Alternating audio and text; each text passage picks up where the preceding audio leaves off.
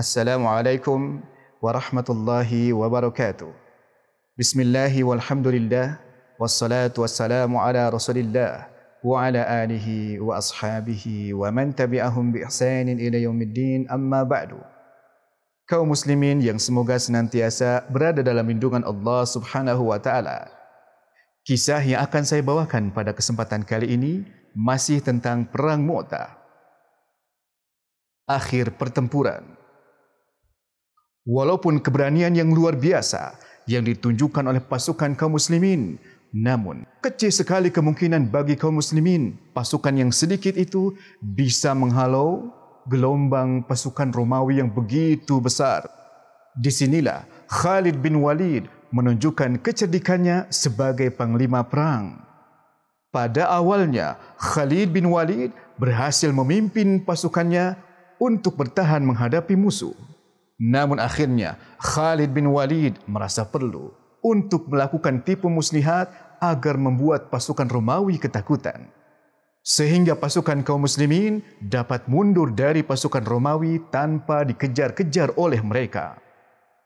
Pada hari yang kedua, Khalid bin Walid mengubah posisi pasukan dengan susunan yang berbeda.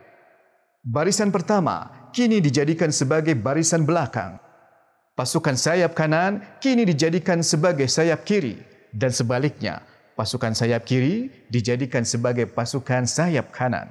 Ketika posisi tersebut dilihat oleh pasukan musuh, maka mereka merasa ada yang aneh dengan pasukan lawan. Lalu mereka pun mengira bahawa bantuan untuk kaum muslimin telah datang membantu mereka. Setelah melakukan perubahan itu, maka Khalid bin Walid sedikit demi sedikit menarik mundur pasukannya dengan tetap mempertahankan posisi pasukan tersebut. Maka pasukan Romawi tidak berani untuk mengejar pasukan kaum muslimin karena mereka mengira bahawa mundurnya pasukan kaum muslimin adalah jebakan bagi mereka. Dengan demikian, maka berhasillah pasukan kaum muslimin menghindari gempuran musuh hingga akhirnya mereka dapat selamat kembali ke kota Madinah pada perang tersebut, jumlah yang gugur, yang syahid dari pasukan kaum muslimin berjumlah 12 orang. Adapun korban dari pasukan musuh, dari pasukan Romawi, maka tidak diketahui berapa jumlahnya karena saking banyaknya pasukan mereka. Berikutnya adalah pengaruh perang Mu'tah. Meskipun perang ini, perang Mu'tah tidak membuat kaum muslimin dapat membalas kezaliman orang-orang Romawi namun pengaruhnya sangat besar bagi kemuliaan kaum muslimin. Karena setelah itu, bangsa Arab mereka sangat takjub kepada kaum muslimin di mana mereka dapat menyelamatkan diri dari gempuran pasukan Romawi yang sangat besar dan terkenal sangat kuat. Mereka sangat takjub kepada kaum muslimin karena mereka dapat kembali ke Madinah tanpa mengalami kerugian yang berarti. Hal tersebut semakin menguatkan kebenaran yang dibawa oleh Rasulullah sallallahu alaihi wasallam. Karena itu, suku-suku yang selama ini dikenal memusuhi kaum muslimin, mereka mulai condong kepada Islam dan kemudian akhirnya mereka pun masuk Islam seperti Bani Sali, Ashja, Ghatafan, Zubyan dan lain sebagainya.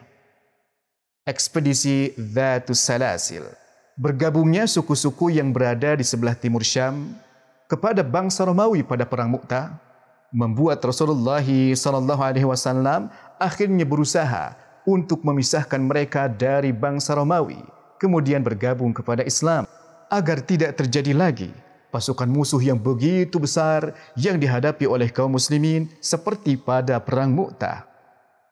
Untuk tugas tersebut, maka Rasulullah sallallahu alaihi wasallam mengirim Amr bin Al-As bersama 300 pasukan pada bulan Jumadah Tsaniyah tahun ke-8 Hijriah. Setelah itu Rasulullah sallallahu alaihi wasallam menambah kembali pasukan kaum muslimin karena tersiar informasi bahawa suku-suku tersebut sedang bersiap-siap untuk menyerang kota Madinah.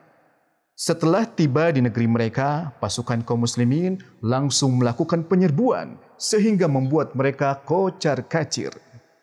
Dhatul Thalathil adalah sebuah tempat yang terletak di belakang Wadi Qura yang berjarak 10 hari dari kota Madinah.